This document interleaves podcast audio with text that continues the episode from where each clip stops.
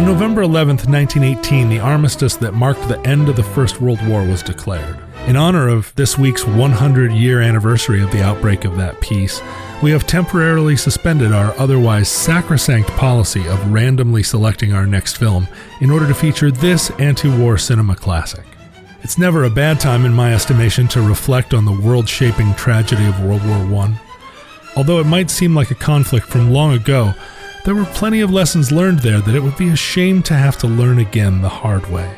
We spend a lot of time speculating whether the Holocaust could ever happen again, but could prideful conflicts between nation states explode into a global war of attrition where an entire generation feeds itself into a meat grinder? Well, how fertile is your imagination? I have to admit, I worked for a while on this intro and tried to put in some usual sass, but it fell flat. World War I has always felt very personal to me. My grandfather and my grandmother met in France during the war. He was an infantry officer, and she was there to sing and entertain the troops. She wrote a book about her experiences called Nightingale in the Trenches, but no one's ever read it because it is just a journal gossiping its entire length about who the handsome officers were and how General Pershing couldn't dance the foxtrot. But she sang for the troops up at the front and was awarded a French Order of Merit. My grandfather fought there, and many years afterwards, he wrote about the war on his portable typewriter, poems and stories. First in the VA hospital in LA, and then slowly withering away in a succession of flea bitten SRO hotels. This was in the 1950s. I still have his onion skin pages, my father couldn't read them. And although he tried to stay hearty and manly, my grandfather's tone is unmistakably that of someone irrevocably broken. My great uncle was there too, and he spoke to me in war French as a child, and he taught me to sing Over There and How you're Gonna keep Keep 'em Down on the Farm. To him, the war was best remembered as a jest. Even now, in 2018, my 92 year old Uncle Jack is still trying to reconcile his father's experience there.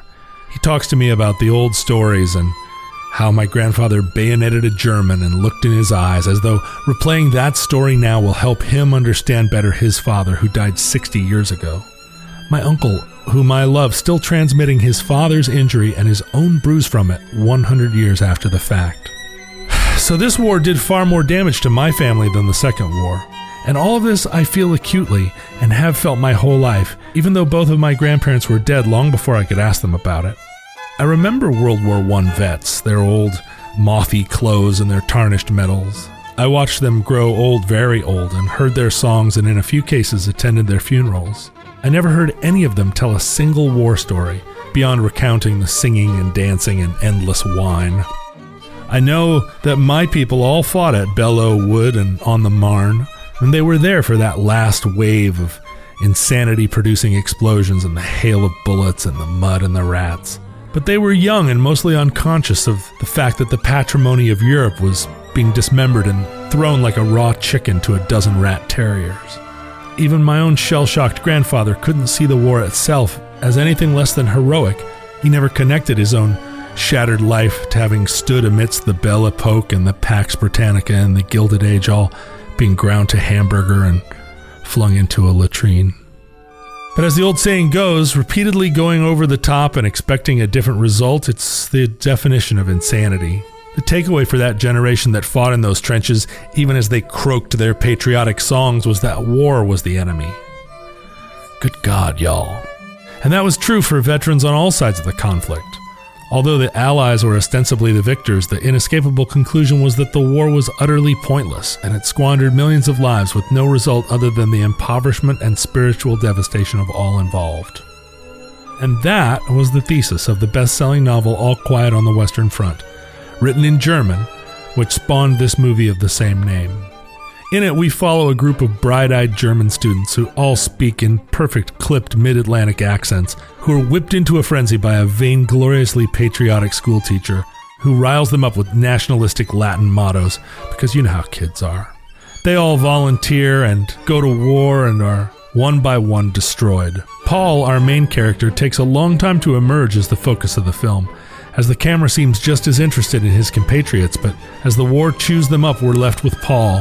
His friendship with the older, more experienced Stanislaw is our anchor as he learns to fight and survive. In one of the darkest moments of the film, Paul gets trapped in a crater in no man's land where he stabs a French soldier and then spends hours watching the man slowly die from his wounds, alternately caring for him humanely and wishing him dead. By the end of the movie, Paul is emotionally eviscerated by the fighting. The battlefield is the only place he truly feels at ease. A brief furlough to his hometown discourages us all. The last shred of his youth turns to ash as the myopic and war boosting townspeople glad hand him about the war. The final scene, just to really drive home the point that war is wretched and destroys everything, including the good in all of us, is Paul reaching over the lip of his trench to touch a butterfly, only to have a French sniper's bullet blow his head off. The end. This movie is a fascinating historical artifact. It's a war film made during a period where most people thought such a war could never come again. Even then, the seeds of the next war were taking root in Europe and Asia. It goes to show that, like an alcoholic after an awful bender, we may swear off war forever in the immediate aftermath, but in this case, less than 20 years later, we picked up the bottle again. This movie is a buried treasure in a different way, too, made before the Hays Code sanitized the way Hollywood depicted violence and despair. It was shot both as a talkie and as a silent film, and it's the first talkie to win Oscars, the dawn of a new era. For myself, the First War affects me as deeply as any war can, and I still feel the loss reverberating through the contemporary world and imagine what might have been. So let's take a look back a hundred years at World War I, that we maybe even today can derive some worthwhile admonition from the pointless farce of it all. Never such innocence, never before or since, has changed itself to past without a word. The men leaving the gardens tidy, the thousands of marriages lasting a little while longer, never such innocence again. Death is not an adventure for those who stand face to face with it. Today on Friendly Fire, all quiet on the Western Front.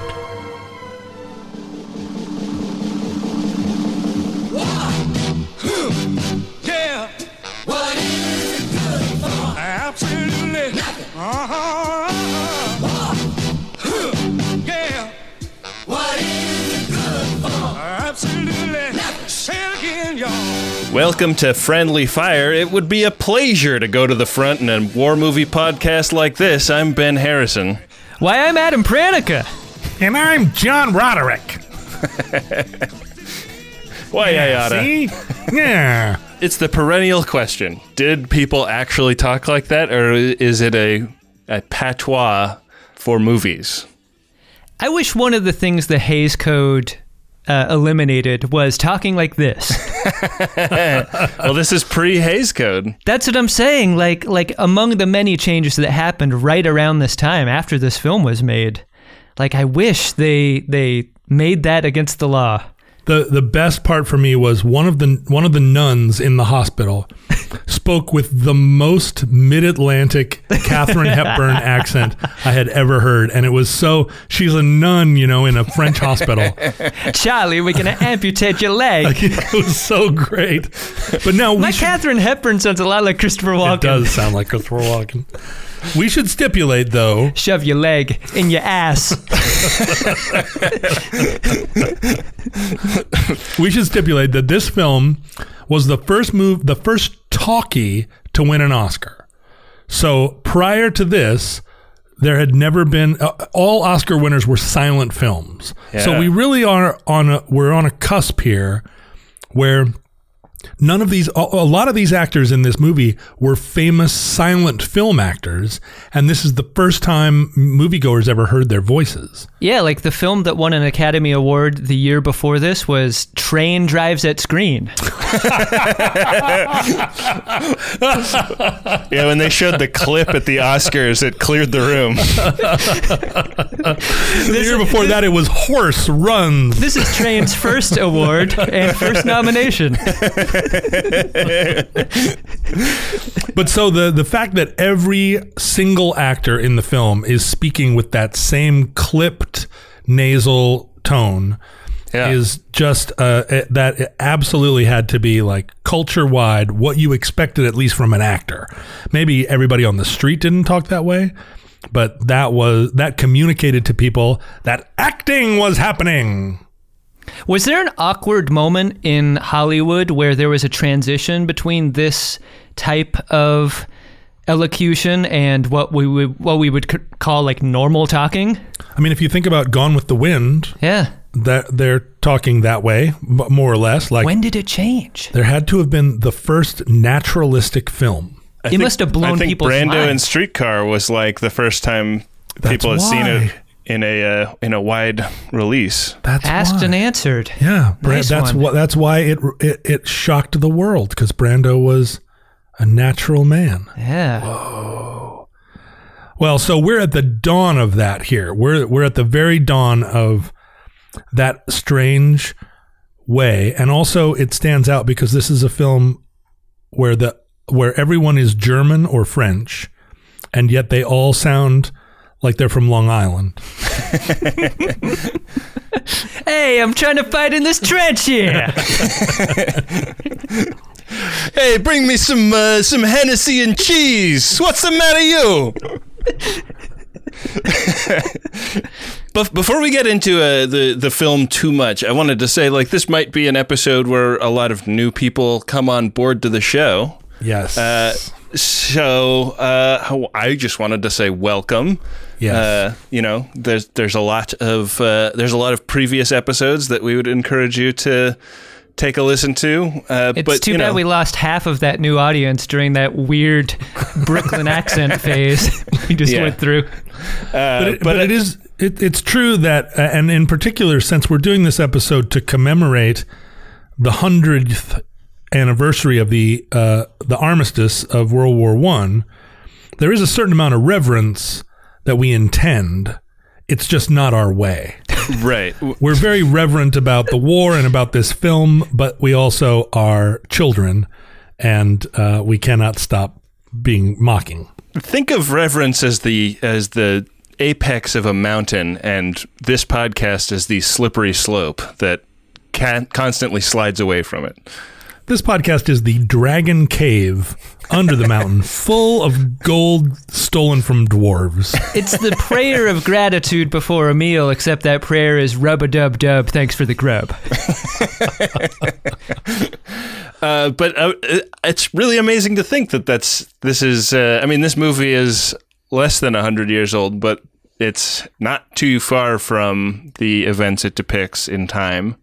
And the events it depicts in time are over hundred years ago now. Yeah, the film came out 12 years after the after the war. The book it's based on came out 10 years after the war, and that book at the time, uh, the author was worried that 10 years after the war, no one would care to talk about the war or think about it anymore. Wow. We're currently living in a world where 40 years ago, uh, all of the things that happened 40 years ago are still fresh in our minds because we still talk about them all the time. But then, like 10 years after the war, we we all want to forget about it. Hey, I'm trying to forget about the war here. It's a painful memory. See. But so there are there are two or three movies within this movie, and I think it's a it's often a very beautiful movie, filmed at a time when you could make a movie with two thousand extras, and everybody was getting five dollars a day. I mean, like, how do you make a movie with two thousand extras? There are people everywhere in so many of these shots. Yeah, that opening shot where it pulls in through the, the window in the classroom, and while this teacher is holding forth, there's just an unbroken parade outside the window that never stops. Like, it, it's totally un- unbelievable. It would take a week to go back to one in this sequence. Well, Yeah. yeah, yeah, right. crazy. Okay, everyone, let's try it again. Yeah. And you But, just like- do it with like a digital crowd these days, you know? Like, you, would, you wouldn't even bother having that many people. and they're all perfectly costumed and also the parade like the people on either side of the parade amount to another 900 people yeah. and there are multiple shots like that like the first time we see the depot and all the soldiers unloading it's just people as far as the eye can see And many of those shots are through a window. Did you notice that visual leitmotif? yeah a little framing Yeah, like it's it's building a little bit of separation between Well, us and what we're seeing. and that's kind of what I was what I mm, was starting to describe, which is that anytime you had a conversation between men, anytime there was a a kind of um, an intimate setting, it was always arranged like a creche within a small stage. So it was almost like a vaudeville stage where the, the men would be kind of arranged in a semicircle and they would be, and there'd be no dynamic movement. It's just people sitting around talking.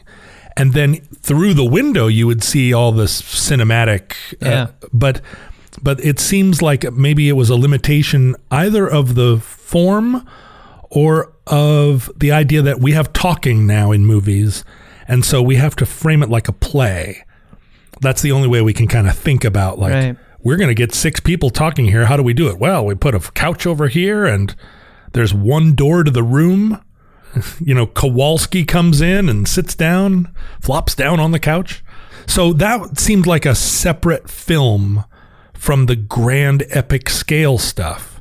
And then there was the third film, which was bloody, real seeming, I mean, incredible explosions, incredible battle scenes Yeah.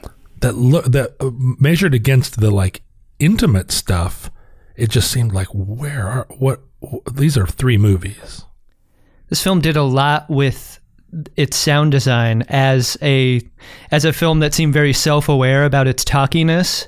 I thought those battle scenes were incredibly ferociously loud.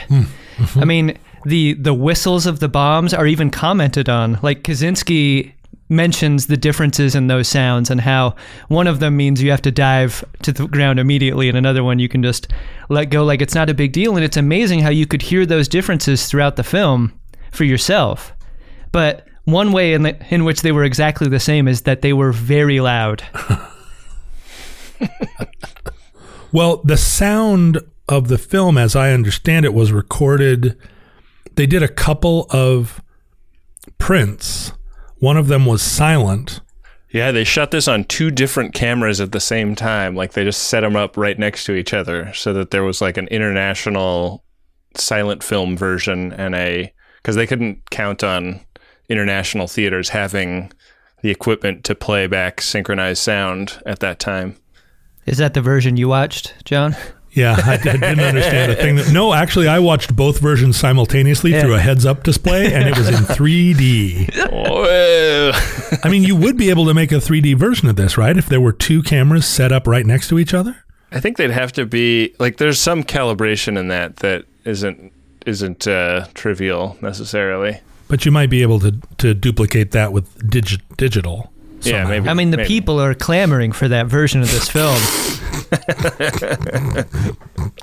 Let's invest two million dollars. As soon as someone buys a PlayStation VR system, they're going to want to mm-hmm. experience All Quiet on the Western Front. Yeah, it's the first thing you do, right? When you plug that thing in.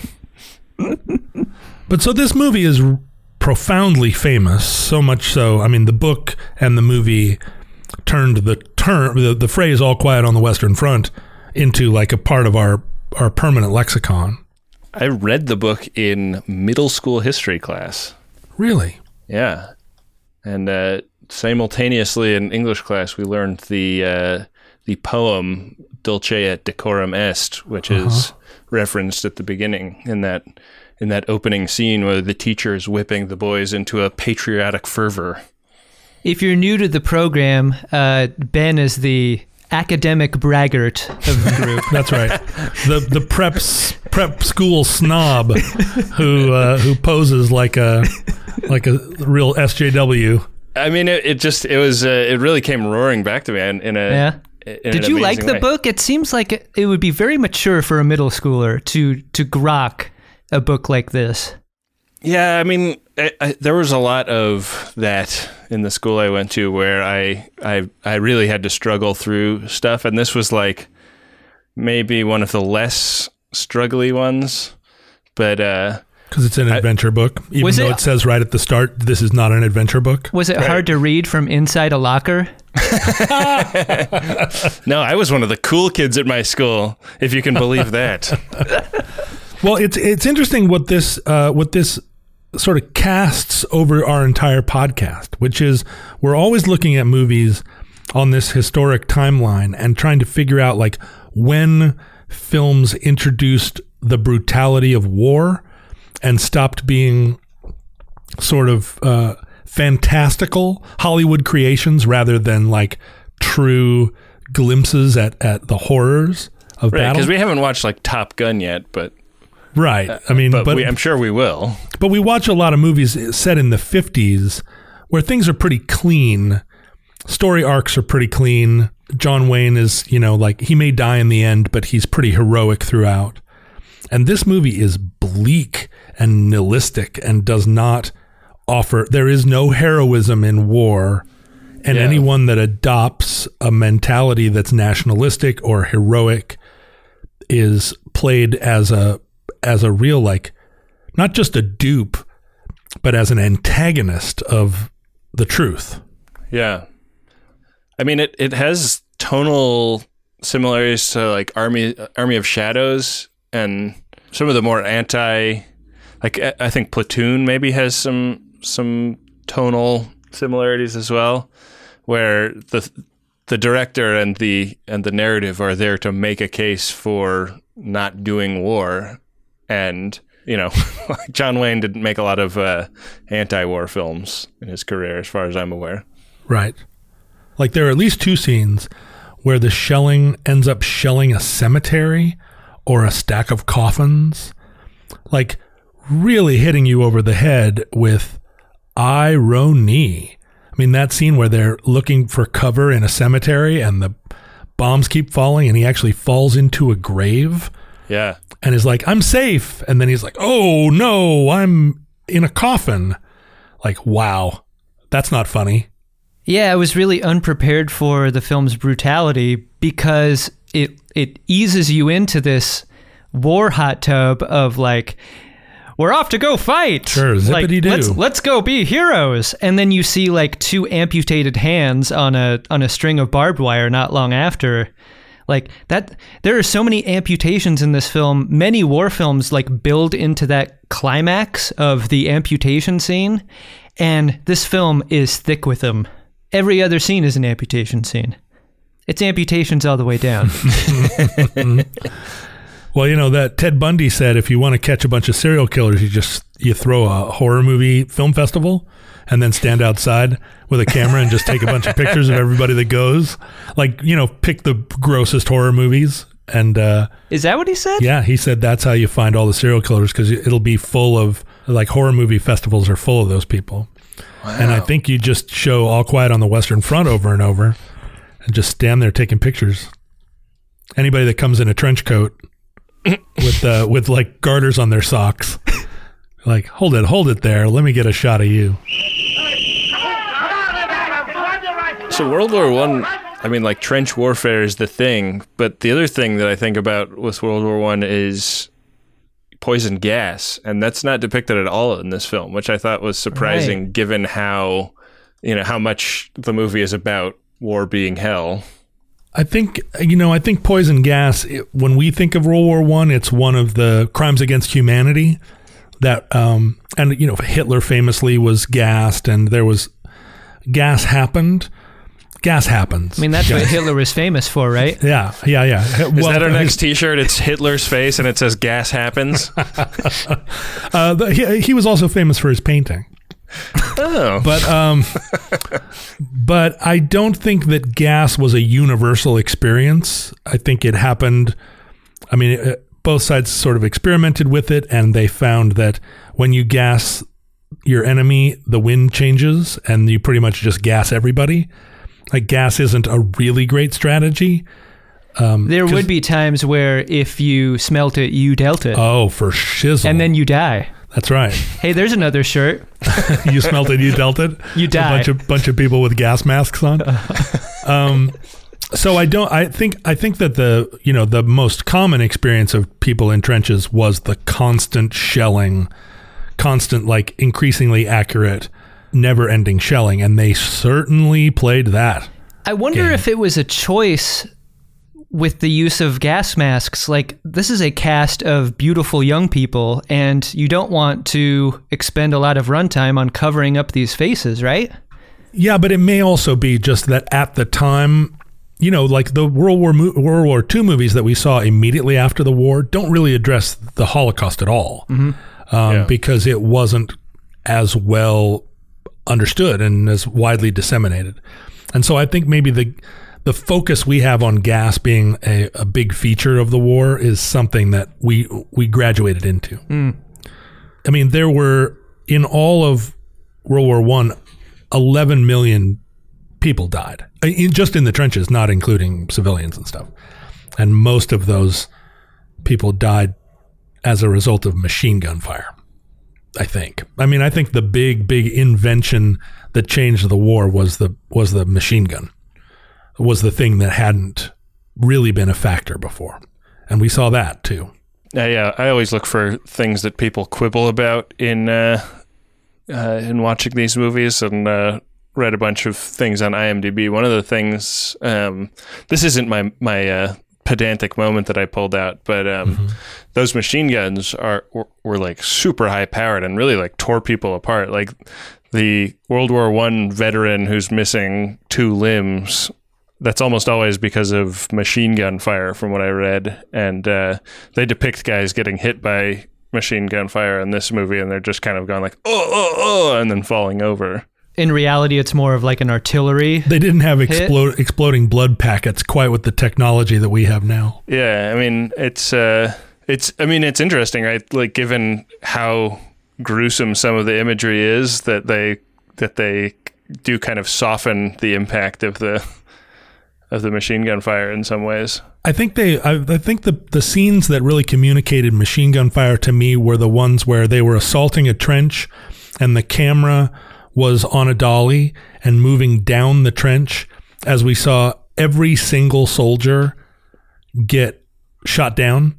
Yeah, And just and the the camera just kept moving along this trench, and we just saw one after another after another of these soldiers charging, and then about two minutes later, when the counter charge happened, uh, we saw again the exact scene repeated, except the other side, the other uniforms, again long, long dolly shot, and just one after another after another, and it was such an incredible depiction of the futility of those charges, the futility of trench warfare, and it was uh, you know it was hundred percent just the anonymity of an individual soldier also yeah. is lost there. You're just meat for the grinder.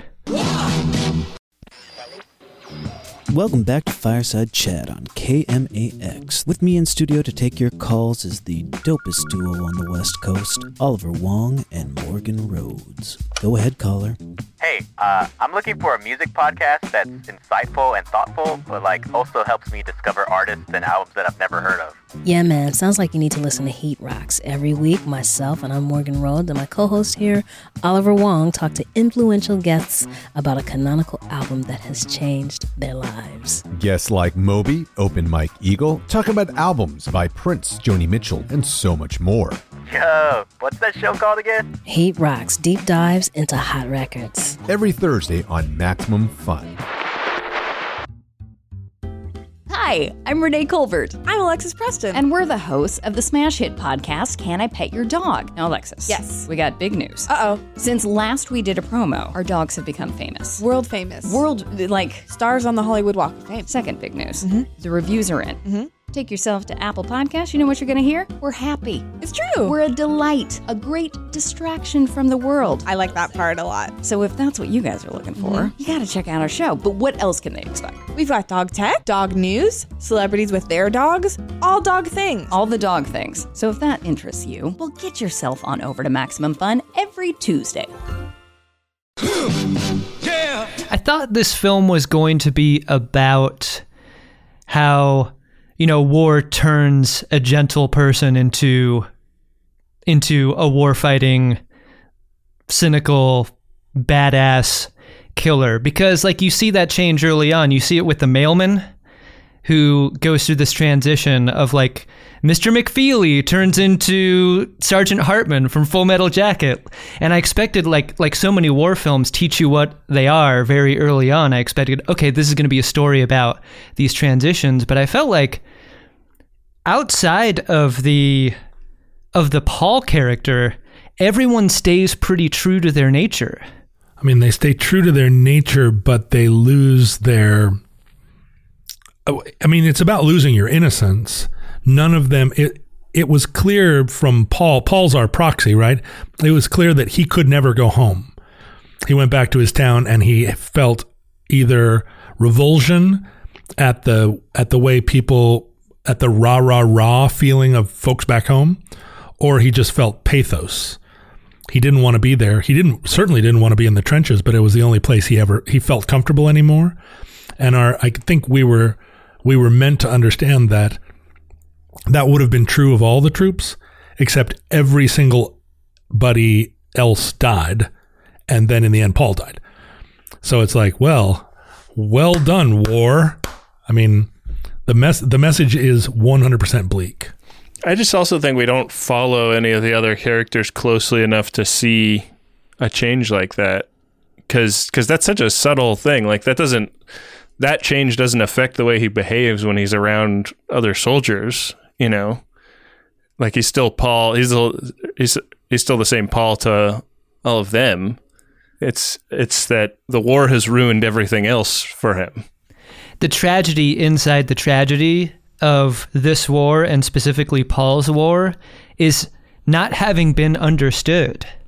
Like he is there to testify about what he's seen and his experiences there, and no one believes him. Yeah. And not only do does well, they're no probably one believe picturing him, a very different kind of war, right? They're telling him how it is when he's when he's saying how it is. It's insane. Well, this is the war where the phrase "the generals are always fighting the last war." That's where this was. d- d- This that's where that phrase came from, because the generals in World War One were still basic. I mean, the early parts of the war, they were still mounting cavalry charges. I, I always get taken to task for pronouncing that word, word wrong. Cavalry, cavalry, cal, calvar, cavalry, cavalry. Anyway, you know they there was there was a lot of horse action in World War One, and the machine gun and the and the super accurate artillery were brand new things, and the generals just had bad tactics. And when he when Paul goes back home, and all these old men are telling him what you know, telling him that it's just a matter of time before they sweep down to Paris Yeah. they're all probably veterans of the you know of some war in Africa or Crimea and they're telling him all about how war is They've never been bombed by a biplane. they never saw a machine gun yeah. They were never issued a gas mask. I mean they're they're from a world of bayonet charges and and trumpets on the battlefield. So I, world war 1 was an unprecedented at the time unprecedented swing into modern war and i don't think anybody uh, even you know even the officers on the battlefield they just didn't know how to I mean these incredible charges where 50,000 people die in one day on the Somme where it's just like well that last charge didn't work over the over the breach you know or into the breach I guess that's from a different war. But just sending more and more men and they just watch them all get cut down and like well they're going to run out of bullets eventually. It's insane. It's kind of a waypoint between old style war and modern war, also, because there's like Well, very they weren't lasers. Yeah. but like but like World War II didn't get get like bogged down in trench warfare for 4 years like this, you know? right I Like mean there was there was movement. in- 60 million people died in World War II, but a, Right. a lot of the a lot of those were civilian people. Uh, most of them, in fact. But yeah, that's right. I mean, World War II returned to the kind of fast motion of horse. It was just mechanized. You couldn't build a trench, and that was the that was where the Maginot Line failed. That's a that's the the classic fighting the last war thing. The French built the Maginot Line to keep the Germans out, and it was the a giant fortified trench along the entire border of France, and then the Germans just went around the outside. you made a great case for why we're not seeing the the deployment of gas in this film. What we do get are trenchfuls of people beating each other to death with hammers. Yeah, right. yeah, yeah, and sho- like like like trench shovels. Right. Like, oh, that's nice. Why don't we watch this Katharine Hepburn movie now? You know, like We make a very specific uh, choice not to compare war films to one another, but in terms of savagery, this film is really hard to beat. It's weird because it all of the trench fighting shots are overcranked, so they are a little cartoonish to our eyes now. But what they're depicting is so messed up. It's like guys who have pulled the bayonets off their rifles and are just like close quarters stabbing each other in the chest.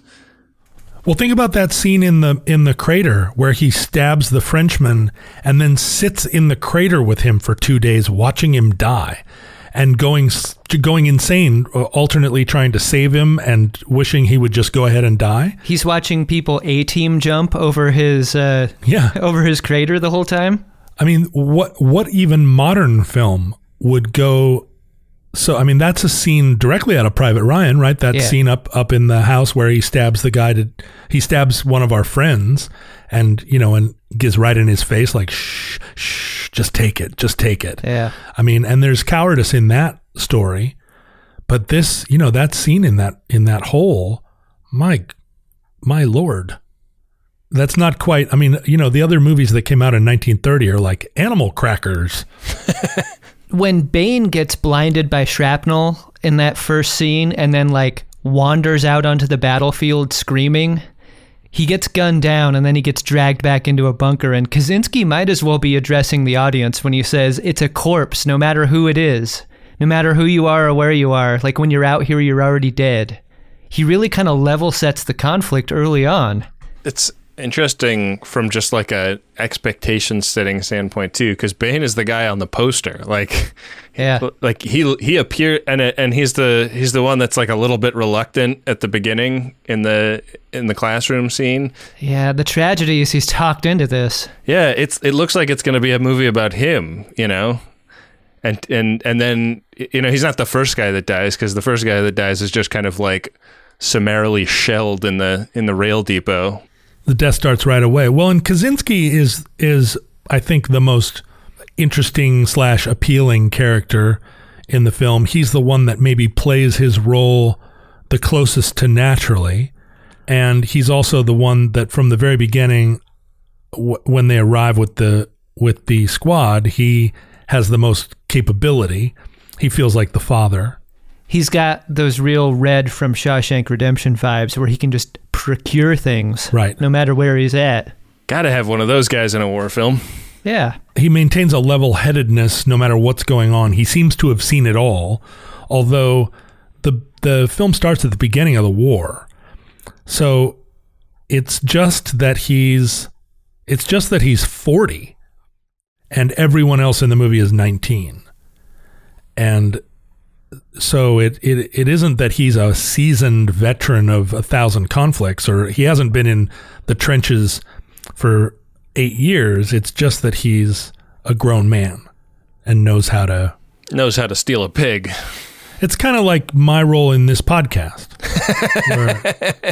Except for you you're guys 50. Are, you guys are just wet behind the ears, little tadpoles, and I'm sort of the dad who never flinches.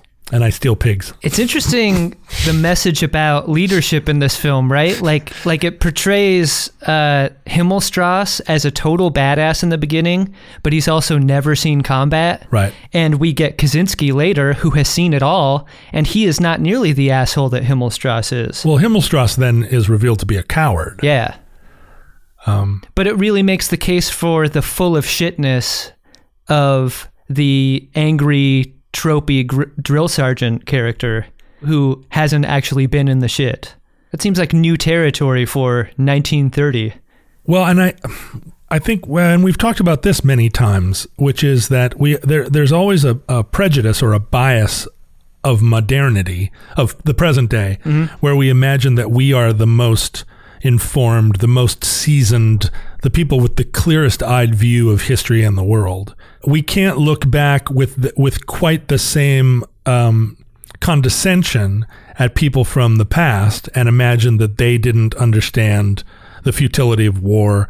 They didn't understand the um, the the full of shitness of politics, um, but in a in a sophisticated way, not just not just in a sort of uh, people that had only read the Bible way. We see the officer periodically, and he acquits himself pretty well, but he also does not fraternize. Yeah. Right? He turns around and goes to and does officer things. Yeah, he's not a dick. Like he, like in that scene where they're they're there to get their food, and the guy is cooked for 150 men, but only 80 of them are still alive, and he's pissed about it. Like the the officer is like is there to make sure that everybody gets all of the food that they can. And that's a scene of everything in the movie. I mean, there are a couple of scenes that are kind of played lightheartedly. And that is a crazy scene because it's played lightheartedly, but the entire premise is that half of the men are dead. Give us twice the food. And the guy's like, no, that's, I'm not allowed. And yet they, and they kind of play it like fun almost. Yeah, But- like uh, but it- don't hold our good luck against us is I think one of the lines that one of them says. Yeah, right. Like, oh yeah, they're sorry. They're sorry. There's not enough. I mean, you would think that that would be mournful, but but not. But even that win is a loss because they eat themselves sick. Yeah, right. They They can't many even enjoy it. I, that's how I describe my every single day. Yeah. I- if I you ever want to see beans. how how John Roderick holds his spoon, watch this scene. That's the other great thing. Those spoons are full on like Punch bowl ladles. yeah, right. It's like it's like the scene in the Road Warrior where the helicopter pilot is trying to get dog food out of a can with a with a wooden stirring spoon. The kind of soldier every one of you should envy. Yeah, I can. So I cannot imagine uh, the the audience for this movie in the theaters at the time. Veterans of the conflict Yeah. must have freaked out inside at the effect of being shelled. If you'd ever been in, if you were in this war, this film got you close enough to it. But of course, at the time, you couldn't display post traumatic stress disorder because it, it it wasn't understood. You couldn't display emotion or or um, the after effects of the war. You weren't. It wasn't socially acceptable. So I'm sure there were all kinds of veterans who were dragged to see this movie or went in bravely, like, sure, I'll see it, and sat down and just were like, hey, I was in that war. I already watched Train Drives Its Green. this will be a piece of cake. and then sat there in their seats just like holding on for dear life Yeah. because there's nothing there nothing is spared really Because the act, like the acting is super hokey, but they do get real emotions out of these characters occasionally, and and like abject terror is played wrong is super silly to look at, but it is not in this movie. I didn't think I would end up writing for Paul the way I did by the end because his like smarmy James Deanness Yeah. like just kind of rubbed me the wrong way. well and he does some real like playing to the back of the room acting in the first half of the movie He's Yeah. also like 10 questions guy when one will do, like, where are we going? What are we doing?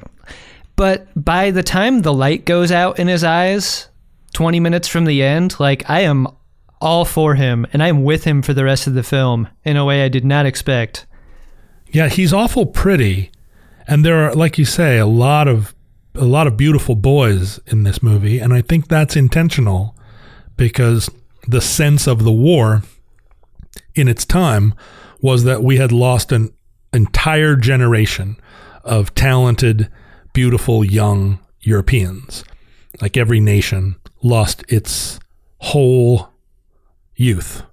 What that experience must have been like to them, I'm sure they, you know, they misremembered all their all their young boys as as glowy as the actors in the movie. Yeah. This the scene that evokes that feeling for me is that scene in the hospital where where Franz gets a leg amputated and then dies. That's when the light goes out in Paul, and I feel like that it, that evokes the feeling of like the loss of a country's hope in a positive outcome for this war. Any sense of optimism, I think, is gone at that point as as Paul staggers out of that hospital room. Yeah, in particular the and I think this was a criticism in its own moment that the medical staff throughout the film was so blasé because we remember the the where the, the they grab the doctor and they're like, "Help our boy," and he's like, "Which one?" Well, he's got an amputated leg, and the doctor's like, "I amputated ten legs today." Like, get more specific. And nine of them were left. Like, what are the odds? Like, it's weird, right?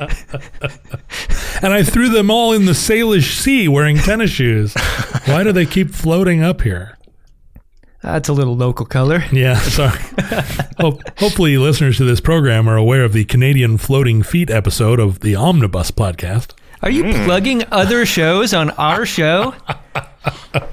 Why didn't they tell me? The actor that, that played Kemmerich in that scene went on to own a couple of Ford dealerships, one in Highland Park and one in San Francisco. Oh, really? Yeah, A California guy. yeah. Stick your one remaining foot on the gas and head on down to to Kemmerich Ford. Uh, a, a lot of the background actors in this film were German veteran, like veterans of the German side of this war. They were they. Uh, a, a ton of them had emigrated to L.A. and like this movie hired tons of them, like for technical advisory roles and just to be like extras that were like moving the right way and wearing the uniforms correctly. And uh, one of them was Fred Zinnemann, who went on to direct From Here to Eternity. How about that? Yeah. Hollywood, what a small town in 1929. Yeah. Fired for impudence, it said in the, uh, in the thing I read. From this film? Yeah, he was fired for impudence. How, in a cast of 2,000, do you distinguish yourself for impudence? You must be know. incredibly impudent. Incredibly impudent was my nickname in high school. I don't think that it was pronounced impudent. well, I think it had a different vowel I in look the at- there. I look at the past through rose-colored glasses, John, and Uh, was that a nickname you got from the girls in the school? I'm glad we're interrogating this Oh, let's interrogate. pronunciation. But uh, I think uh, I think like another thing about the film that we haven't addressed yet is that this is from the vantage point of our enemy in the war, and we never see an American in the entire film. Uh, the enemy is always French, or to a lesser extent, I think Canadians at one point. Most of this movie is filmed before the American entry into the war, which only came in 1917. well, the French and the Germans had the best helmets in the war. So For sure. And you notice every French soldier is like wine bloated. Like uh, each French, every French soldier we see up close looks like a pile of pate with a mustache. Be careful. Ben's going to start taking great umbrage with that depiction. um, the Are uh, you French, Ben? no, I just uh, I, You just take umbrage on behalf of all the world's peoples. yeah On behalf of the French, as, as the show's main Francophile. yeah. Uh, the the guy that also dies. French, they do not look like a pate. Sacre bleu. The guy that's uh, slowly bleeding out in the uh, in the crater. Uh, that guy was one of, uh, as you mentioned, one of the big uh, silent film actors in the film, and he actually couldn't speak. He had like a disease as a child that damaged his vocal cords or something, and uh, and so like silent movie actor was like a great job for him, and this uh, kind of marks the end of his career. Oh, that's terrible. Yeah. Well, you see in his acting in that scene uh, a transition between silent acting and the and modern acting because when he looks over, he's sitting there dying, and when he looks over and sees Paul right in his face and realizes that Paul is his killer, he bugs his eyes out in this way over the top sort of uh, Laurel and Hardy way Yeah. of like, but then for most of the rest of the of the of his scene, he acts pretty consistently well as a dying guy. But then amazingly, he dies in front of us and re- and maintains total stillness and death mask as Paul acts all around him. And like quite an accomplishment to be that dead for that long. It's like eyes open, head up, dead. Yeah. Uh, and you know he still has the the glow of eyes that aren't quite dead, but he does the best eyes open dead you'll ever see. That's sort of Adam's role in this podcast. Eyes Open Dead was my high school nickname. Speaking of the helmets, it seemed like the German helmets change at a certain point in the war. Like they have those kind of cloth covered spike on top ones at the beginning, and then they look a lot more like the ones they wore in World War II toward the end. Yeah, that those helmets were developed during the war. I think there were a lot of there was a lot of um, technology evolution as the war went on. But those the German helmets, they realized that the spiky helmets didn't really protect one's uh, the side of one's head or Yeah, I mean they or those big neck. cutouts for the ears. Yeah, right. They were they were meant. I mean, and they, those were cloth covered, but under that cloth, they were shiny, spiky helmets with big gold eagles on them. They put those they put that cloth on there because at, when they first showed up on the battlefield, they were easy targets. Right, their helmets were shiny. I mean, I think when when the when the soldiers first clashed at the beginning of the war, like they were one of the armies had bright red tunics like honestly ready to fight the Boer War. Yeah. And then they realized, you know, we need darker uniforms and maybe less flashy helmets. And by the end, they had those pretty great, like, Maybe resplendence isn't the advantage we once thought it was. I'm going to take the feathers out of my helmet. they seem to signal my presence. By the end, they were wearing Cleveland Browns NFL practice jerseys. Yeah. My bright white jodhpurs have been shredded on all that razor wire. But we see in this war the development of the tank, which did not exist at the beginning and was pretty pretty refined by the end.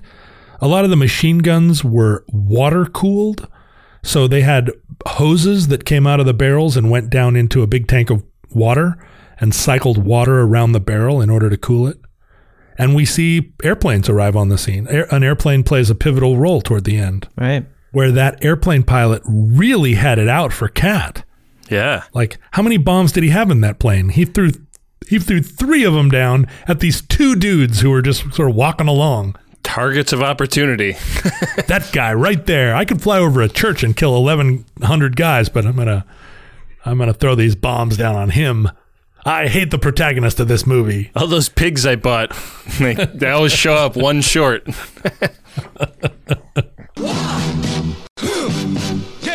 that ribbon on the German jackets that kind of like attaches to one button and then comes down at an angle and like tucks in behind the the placket. Uh, I've seen in World War II movies. I guess I hadn't seen before in a World War One movie, and I wondered what the significance of that is. Do you know, John?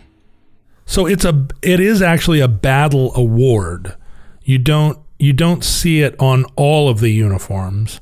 You see it on um, you see it on Paul. Yeah, he- Uh, and it shows up like toward maybe like after he's gone home or something like that. So the way the Iron Cross was awarded, it had multiple classes.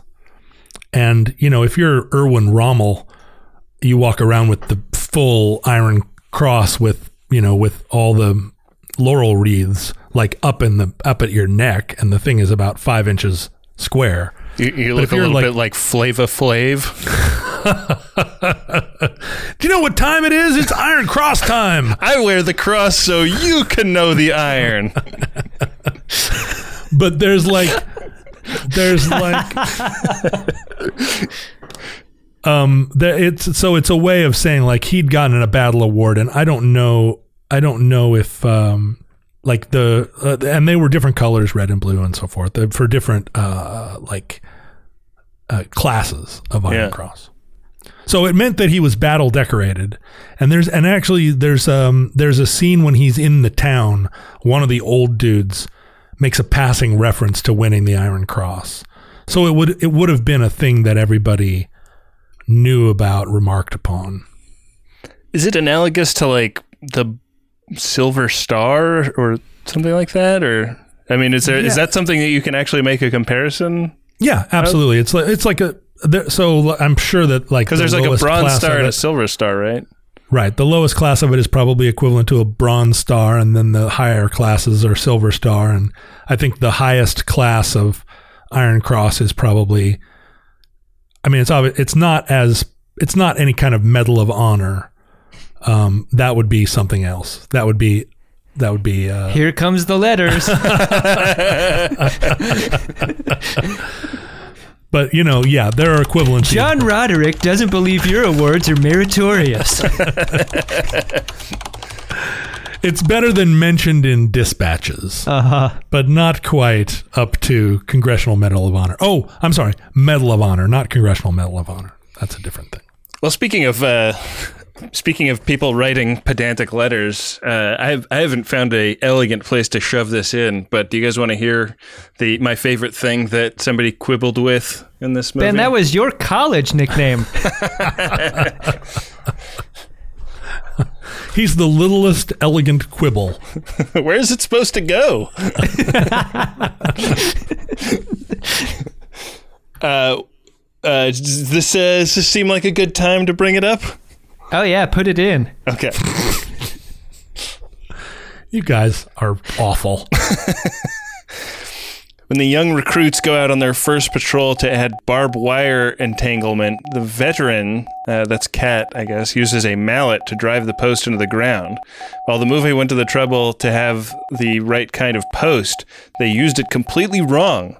That post was developed by the Germans to allow them to put up barbed wire much more quietly than the Allies. The bottom portion of each post is twisted into an auger. This allowed the soldiers to simply put it on the ground and put a rod through it and screw it into the ground. This was one of the innovations that the Allies copied. Both sides had listening posts near the wire on their sides to listen for infiltrating wire crews. Once they were detected, they would have been cut to pieces by machine guns or mortar fire. I went back and rewatched that scene after reading it, and sure enough, there is a a screw shape on the bottom of that of that post that they're putting up. One of the low key grisliest parts of this scene is that they're they're putting the barbed wire up without wearing gloves, just barehanded barbed wire work. Yeah. Yeah. There's a shot of one soldier passing the barbed wire down the line. Oh, that's the worst job. He's very carefully putting his hand between the uh, the snags. but his hands are all bloody because you're you just know like, he you know he missed one. That's awful. As someone who's worked extensively with barbed wire uh, and dated a couple of girls that were made of barbed wire, uh, I know the feeling. Can cut to pieces. Speaking of women, there are actually real life women in this film with thoughts, feelings, and motivations. True. They they appear like sirens on the other side of a river that they're they're bathing in. It's true, and they are absolutely contemptuous of the appeal of of the uh, the soldiers who are trying to tempt them, and then appears a sausage. And a loaf of bread sausage. that gets like dipped in the river a bunch of times. Yeah. You don't want that river bread.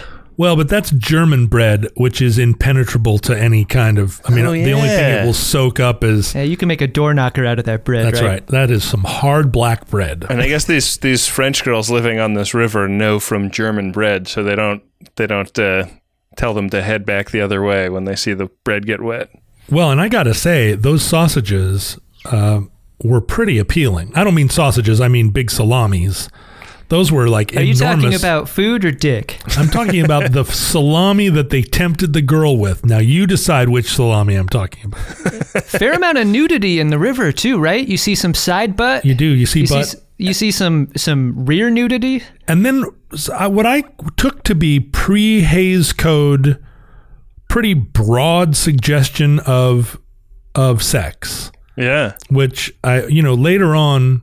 I mean, if you think about From Here to Eternity, which hap- which was made over twenty years later, the closest they get to uh, depicting sex is the the famous scene where the where they're making out on the beach and then the waves come in and splash over them and everybody's like ooh sex wave but this we actually see them we hear the we hear their pillow talk uh, and see them in silhouette there's no, nothing left to the imagination except we don't actually see them doing it it's not nine and a half weeks but pretty racy for the time Yeah. There's a very familiar moment here in the dinner scene where Paul is kind of hitting on Suzanne, and she could not be less interested in hearing what he stuffing has her to face say. with salami. she's just all into that meal. Yeah. That's very pre getting married, Adam. Well, my only thought as he was kissing her hand and like getting real close was like, how hot even then would have salami breath been? Oof. Right? Like just right in there, like, my darling. He was, you know, they hadn't seen women in a long time, maybe ever. And she's just like gobble, gobble, gobble, just salami in her teeth. he can't get enough of it. Yeah. Was that what your, courtship was like? What's What's the first war movie we'll see that depicts a, some toothbrushing? Oh, yeah, Haven't we've- seen one yet. We've never seen it, have we? Oh, But yeah, that was and that was a compelling scene because the we we get a we get a real sense, and this this happened in both wars, World War One and World War Two. The armies of Europe, the Germans and the French, uh, they they procured their food and support materiel by just taking it from the locals. They scrounged for food. They they those pigs that we saw didn't come from Germany. Those were pigs that they got from local farmers. Right. That And wasn't a- the German supply line he was stealing it from. No, it was just I mean they were living off the land, and that's so such a great scene of "Act as If" by K- Katczinsky. Like, just get in line. just get in See line. See what happens. Grab that grab that uh, that thrown pig. Yeah. it's sort of like the Pike Place Market here, except a pig.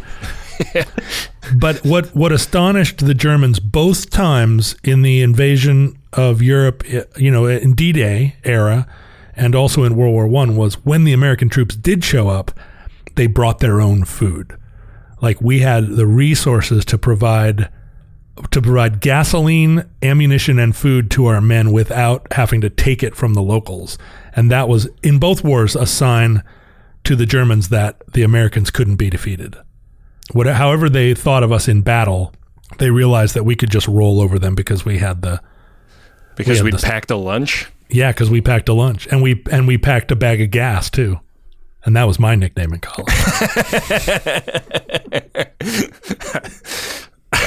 you, you beat me to it, man.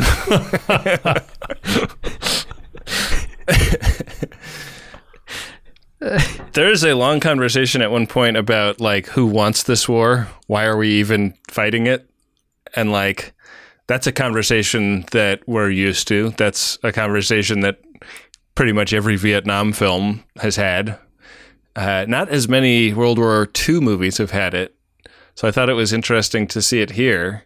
It surprised me, given how jingoistic their their teacher was in that opening scene, that they hadn't been just like totally bought into some narrative about why why the war was being fought and what good it would do them and their country. I think they did at the beginning, and that was part of us watching their disillusionment. Was at a certain at having fought it for a couple of years, they realized that whatever the you know whatever the the rationale for it was, it just wasn't borne out by watching everyone die. I guess it's that scene where they're they're eating themselves silly after cycling back from the front, so they're like they've they've actually seen what the war looks like up close now and can uh, can can bring some of their own expertise to that conversation. It's about this time in the film that I thought the like the tragedy of tragedies happens, which is Paul runs into Katczinsky on the trail and the bombs rain down and Paul is in position to what he believes save his life. Save Save, the life of his mentor. Yeah, And Katczinsky's a guy that we've grown to love. He's not in the film too much, which is disappointing because I think he's one of the most likable characters in it. The moment where Paul realizes that he's carried Katczinsky's dead body back behind the line for what he believes to be life-saving measures that that don't end up happening is just it's it's tragedy after tragedy for Paul. And this ma- might have been the last straw for him, right? Well, yeah. uh, Other deaths in the movie, particularly early on, he does some real over emotive acting. Yeah. No, you know, "Ah!" and by the time he realizes Kat is dead, It's the resignation in this scene that makes it so awful. yeah, he doesn't. they're like resigned before the death even happens because it's that conversation about like, like, give me a break. We're gonna push on to Paris. They have ten planes for every plane we have. Like, th- we're Yeah. not pushing on to Paris. This is Well, ridiculous. and, and and Kat says even this war isn't going to end until I die. Um, but he, you know, when the when the orderly or the medic says, uh, "You wasted your time. This guy's dead," Paul just, I mean, talk about dead eyed. Yeah. He doesn't even like, he doesn't even cross himself or put his hand on him. He just turns and like walks off in total defeat. And yeah, by this point in the movie, you're with Paul all the way. But he also he's indicated by by now that he is lost. There is no Paul to come back to. My grandfather and grandmother met in France during World War One, and my grandmother was a USO singer for the troops, and my grandfather was a, a grenade throwing instructor, and then you know, and then ended up in the trenches. Well, those who can't throw teach. That's right. That's right. Uh, That's uh, yeah. I, actually, Adam's grandfather was also a grenade throwing instructor, but he just taught how to throw pins. that was in the Polish army. Yeah, yeah. Yeah. Thanks for punching that up, John. yeah well, I, Ben Ben forgot the good part. I left. I, I, I left the internal logic there for you to figure out. Yeah, ben, but ben forgot the good part and he doesn't know where to put it in. But we're hoping we're we're hoping that we have some new listeners, so they may not understand the anti-Polish humor that that permeates the entire show and your guys' oeuvre. yeah. Uh, but my grandfather was um, damaged by World War One in a way that he never quite recovered from, and um, and ended up sort of um, well drinking himself to death as a result of at the age of fifty, at the res- as the result of being I mean what he I guess later described as shell shock.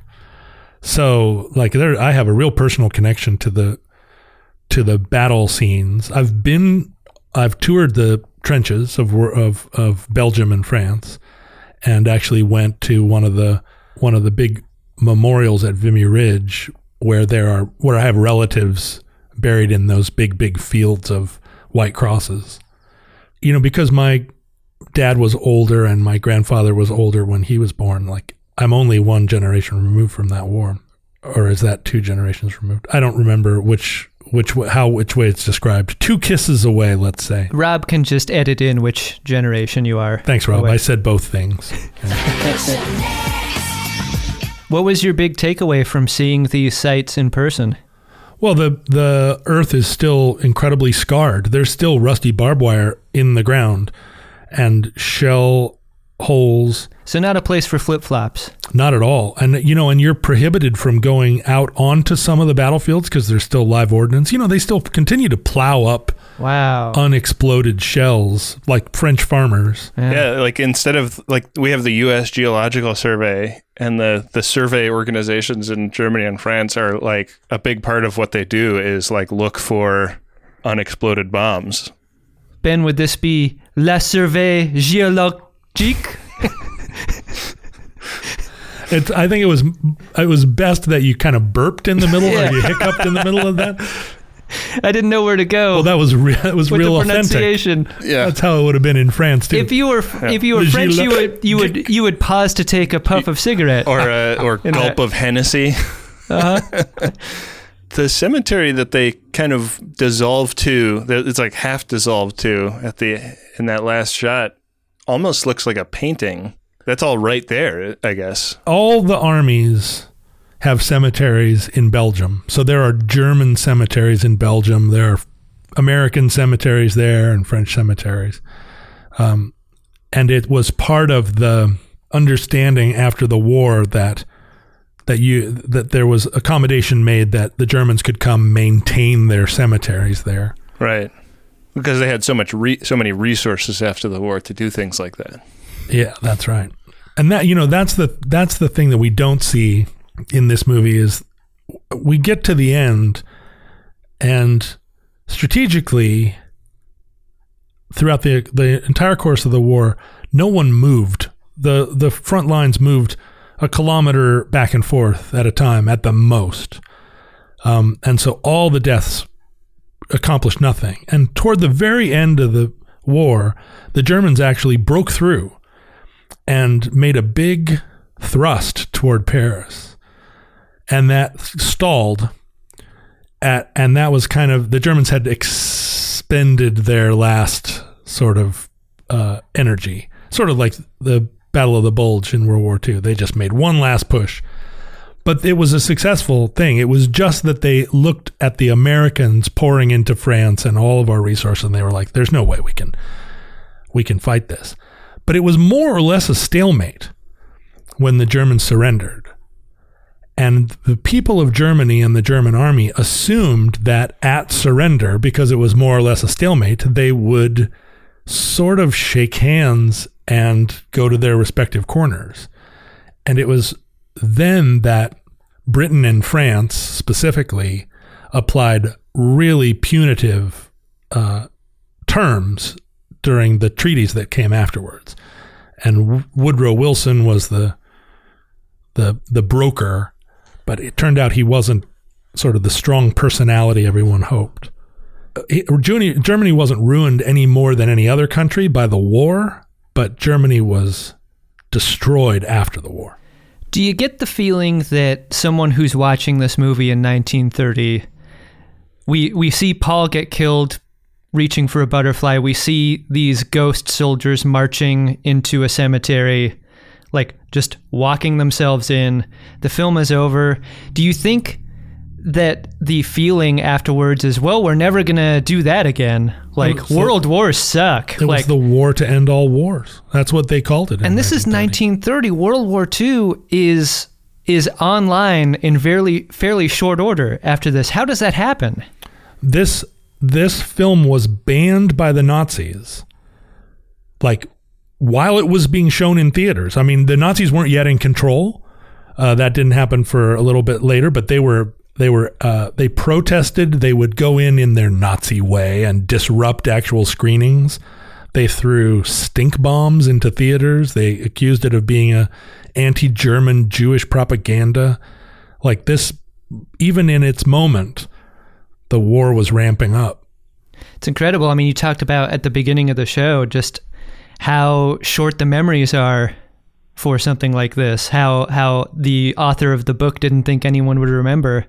How interesting that uh, turns out no one did when Well- it came to start World War II.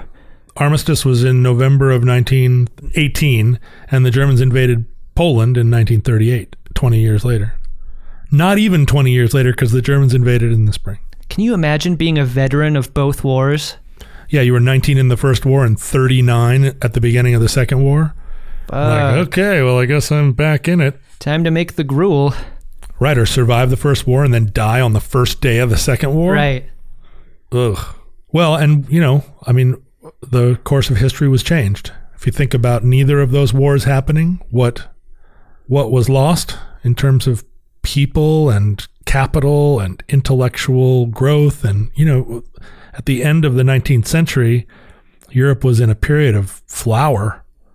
And we think of it now, it was also the height of the colonial era, so it wasn't without its dark side, right? But it was also a time of great poetry and architecture, the beginning of modernism. Think about the paintings that were happening then and the I mean it was it was an aesthetic time and it was all burned. I'm just looking at casualties here, like 5.5 million military dead, uh, almost 13 million wounded on the Allied side, 4.4 million dead on German and Austrian side, uh, over 8 million wounded. Totally like mind-boggling, and uh, and the idea that 20 years later they it ramped up that much more, like the uh, the killing power of these armies ramped up that much more is like really astonishing. Like that going through something like this wasn't enough to convince everybody that there must be better ways to solve these these problems. Turns out, no. I mean, and then immediately after the war, influenza killed at least as many people. And influenza that you could argue was spread by the war, spread by the effect of that many people moving internationally that way. Well, it turns out there were just too many people in 1910. But this is a hell of a movie. We got to rate it, right? Yeah, I think we should. This is my only job on this show. It's rating the film, and each film gets its own its own personal rating, so that we don't compare films to themselves. For All Quiet on the Western Front, there was a moment fairly early on, like we're getting to know these characters through the things that they care about, right? And for one character in particular, uh, his boots were a point of pride. He's uh, It'd be a pleasure to go to the front in a pair of boots like that. right? You hear all the time about about how important it is to keep your feet dry on the battlefield, have comfortable footwear for your war fighting, and uh, and Franz has these really nice boots that everyone just ogles. They're beautiful, even in black and white. You can tell these are beautiful boots. Corinthian leather. and they stand out as this as this object from the way things were pre-war like they were a thing that you could viably bring along with you as a personal item and also that also had great utility i can't think of another thing that you could get away with in that way you're not bringing your hunting rifle from home but you can bring your own boots i guess and franz's nice boots i think embody this feeling of like one foot in one world and one foot into into the war world that unfortunately Franz did not survive. The war foot got amputated. And, And- the boots no longer meant anything. Exactly. The the boots became an object for other people to to want to so that they could achieve their own sense of comfort for how short their remaining lives would be. Although they were cursed boots. Right. It's Paul that walks those boots out of the hospital in a daze. And that represented kind of a turning point in the whole film, emotionally. I thought this film would be cheesy and hokey given the Stalag 17 ness of its dialogue, but this film is hard. It is so hard of a watch. And it really makes the case for the savagery of a war that I think a lot of people, either by virtue of not there not being as many World War One films as there are World War Two, like the volume of stories about this war isn't the same. And I think if you're going to start anywhere with World War One, it's got to be this film. I thought it was great, and it was surprisingly great. So I'm going to give this four and a half boots Four and a half boots or four and a half pairs of boots? on a five boot scale. Five boots, five solitary boots Yeah, is your rating scale. yeah, uh-huh. Is it the one that went to the foot that was amputated? Yeah. Just for color, Oh. you know. Okay, all right. Five now useless boots. That's my rating. What about you, John? How many boots, and why? there aren't that many films about World War One because it's so hard to communicate the feeling of it. And a war film where no one moves, where you just get out of your trench and run at the enemy and get mown down, and then your enemy runs at you and you mow them down. Um, it's hard to turn that into a narrative arc because really all the characters can do is keep surviving each roll of the dice. It's almost like Russian roulette.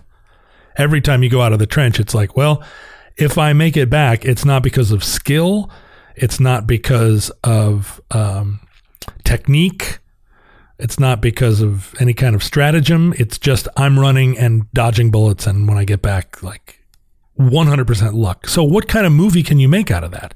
Except a movie where you watch the the humanity of the characters drain out into the mud. And so who want you know nobody wants to make that movie.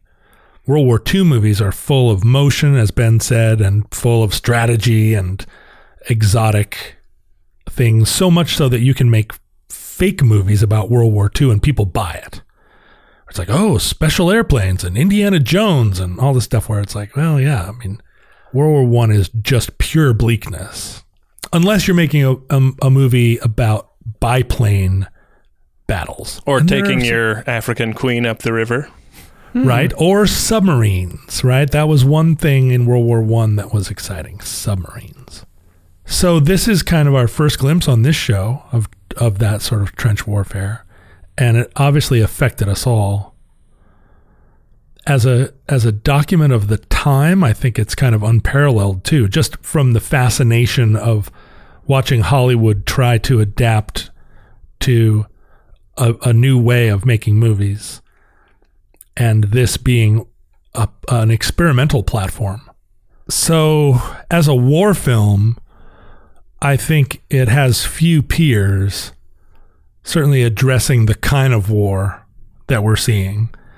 As a film, it is a little bit archaic.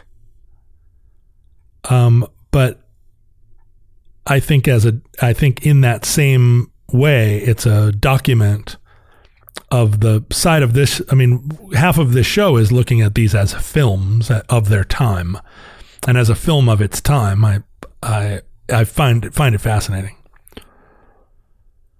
So I'll go with four and a half boots for All Quiet on the Western Front, and I didn't think I was gonna say that at the beginning of the movie. I I definitely started the film going, boy, are we gonna really shuck and jive through this? I mean, I, I all, all that's missing is like banjo music. Yeah. Uh, but you know, half by halfway through, I I was in the trenches with those guys, and part partly that I I just learned to accept their elocution. It's a film I didn't think 1930 was capable of making, and then would not once Hays Code was Sure, implemented. sure, and wouldn't want to. Yeah. The Hays Code is, uh, for those who aren't familiar, a thing that Hollywood uh, introduced in order to avoid being officially censored by the government. It's kind of the precursor to the motion picture rating system, but it it you know stood as this like moral framework for filmmaking for a long time, and for you know somebody who grew up in uh, the 80s and 90s, like the number of films I've seen like from during the Hays Code is vastly higher from the than the number of films I've seen from before the Hays Code. And I think the Hays Code kind of makes us think of you know our country as having been like incredibly naive when uh, Right. we were Yeah. making all those movies and the insight and incisiveness of this film like as a criticism of of war and a and a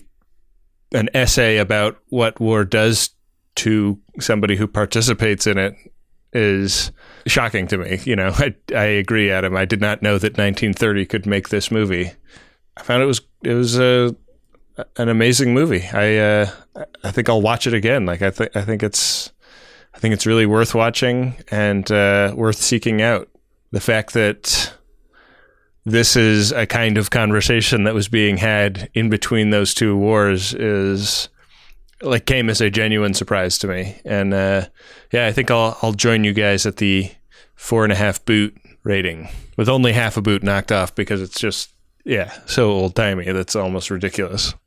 I mean, how would you have done that film differently if that is the only way that people in theater talked at the time? Leaving that aside, what else would you have done?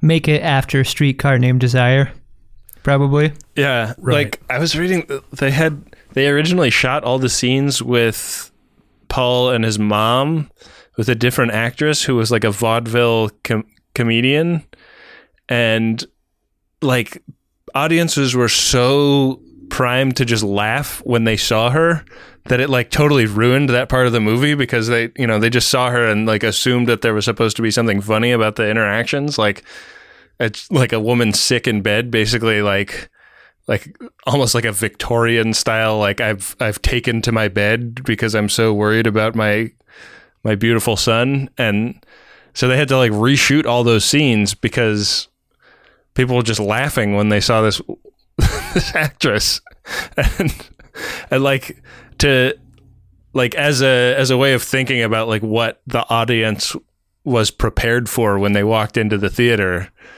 and like the the level of sophistication they were bringing to the table it is amazing that this movie is as sophisticated as it is given a fact like that One thing we do every episode is select someone that we've rooted for. It's a segment we call Who's Your Guy? Ben, who's your guy? Well, I don't know if I rooted for this guy or just felt this guy was my proxy on screen, but the guy who gets all of his body but his hands blown off. There's just two hands hanging from the barbed wire. That was my guy. Boy, pretty. If I was in World War guy. II, if, if I was in World War One, let's be honest, that's who I would be. that would be two two hands. Two hands clutching barbed wire guy. Yeah. How about you, Adam? Uh, my guy is Detering. He's the farmer of the group. He's the guy uh, who ran into the cherry tree outside of the bunker and, and goes on and on about how beautiful he is before going AWOL not long after in order to go back to the wife and farm that he left behind. I think in a lot of war films, you see this type of guy among the people who have turned the page in their personality and have accepted their circumstances as as warfighter in a war. There is there are just as many almost of this type of guy, which is a guy who is fighting that instinct and holding on to what he has at home uh, at all costs. And Detering embodied that to me in a way that really set him apart from everyone else. And uh, for that reason, he's my guy. What about you, John? Who's your guy? We see the lieutenant just a few times. He comes in a couple of times to give sort of uh, inspiring little pats on the back. He saves the day with the cook and says, Give these men double rations. We see him enough that we recognize that the men respect him in a way that they don't respect others. And the actor has a certain kind of he's tall, he has he's he's groomed in a way that no one else in the film kind of achieves. He's a little older, but he's extremely patrician in every respect. You just see him as a um, in the same way that Fires on the Plain when we encountered the Japanese officers, they had a different presentation where they were clearly officers, and those officers looked down on the soldiers um, and were, you know, obviously thought of themselves as aristocrats. Our lieutenant in this movie, he communicated a kind of aristocratic bearing, but was very sympathetic to the men. He was my guy from the moment he arrived on the scene because you want you, you expect him to be distant and unhelpful. I mean the the the trope of the aristocratic officer that is useless is pretty common in movies we we've seen. Um, who comes at the war from a like from a jaunty perspective, and then it turns out that his hat is on backward. uh, but this was, you know, th- this was an officer that was capable, but also very distinct from the men. Yeah. That scene where the guy ha- uh, has a freak out and like tries to run out of the trench and gets hit. And he tells Paul to like go back and tell the men he's okay. Is uh very uh very telling about the character that he has, you know. and to communicate all of that with as little to, to commu- communicate that as an actor largely with your bearing um again felt like a silent film holdover i uh, when he's another one of these actors where i just couldn't take my eyes off him when he was on the screen Good guys all around. Uh, why don't we figure out what film we're watching next? Well, actually, we know what film we're watching next because we already recorded the uh, the selection of that film. So I think what we should do is throw to the audio of that now, and that will be our selection. World War II is back on the menu, boys. All right, let's get let's get our hundred sided die. I realize that in order to properly roll the hundred sided die, I need a die tray. Wow, look at you. You have a special rolling plate. I do a rolling plate. Looks like it's something that you roll and cut a lot of things on. Hmm, I do. All right, here we go. Lucky number thirteen. Number 13 is a World War II movie from 1988, directed by Mike Nichols. It's Biloxi Blues. Oh, that's a good movie. I'm. It's. It never leaves Mississippi though. Matthew Broderick. Christopher Christopher Walken. Walken. I mean, it's a it's a boot camp movie. No kidding. This is peak Broderick. Have you guys never? I've never seen it. Oh my god, you it. guys! This is a this is one of Neil Simon's.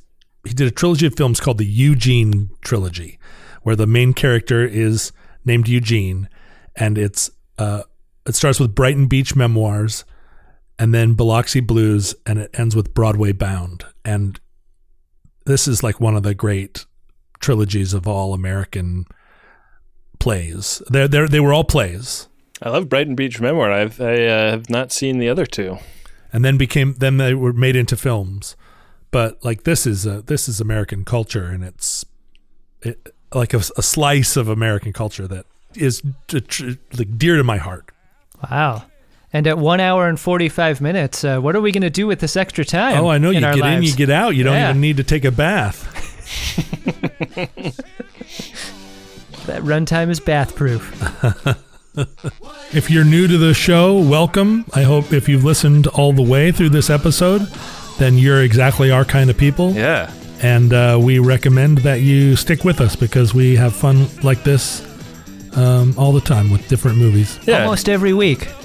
almost every week. Sometimes it's not fun at all because of Ben. Well, I, uh, I like to really like uh, dial back on how entertaining this could potentially be.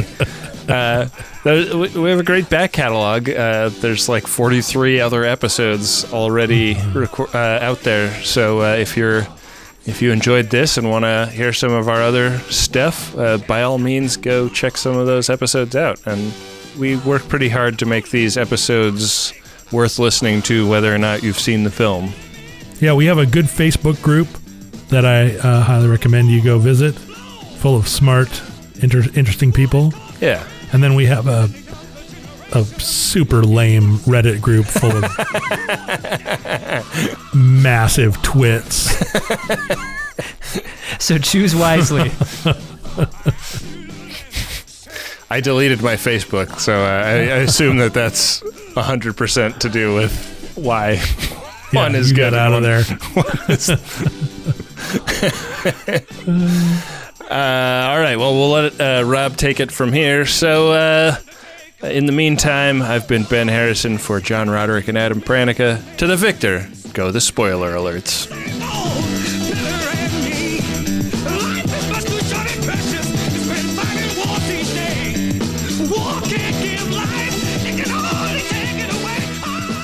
Friendly Fire is a Maximum Fun podcast that's hosted by Ben Harrison, Adam Pranica, and John Roderick. It's produced and edited by me, Rob Schulte, and our theme music is War by Edwin Starr, courtesy of Stone Agate Music. Our logo art is by Nick Dittmer. If you'd like to support the show, please head on over to MaximumFun.org slash donate or leave us a five-star rating and review on Apple Podcasts. And make sure that when you're using social media, to use the hashtag FriendlyFire. You can find Ben on Twitter at BenjaminAHR, Adam is at Cut for Time, John is at John Roderick, and I'm at Rob K. Schulte. Thanks, we'll see you next week. You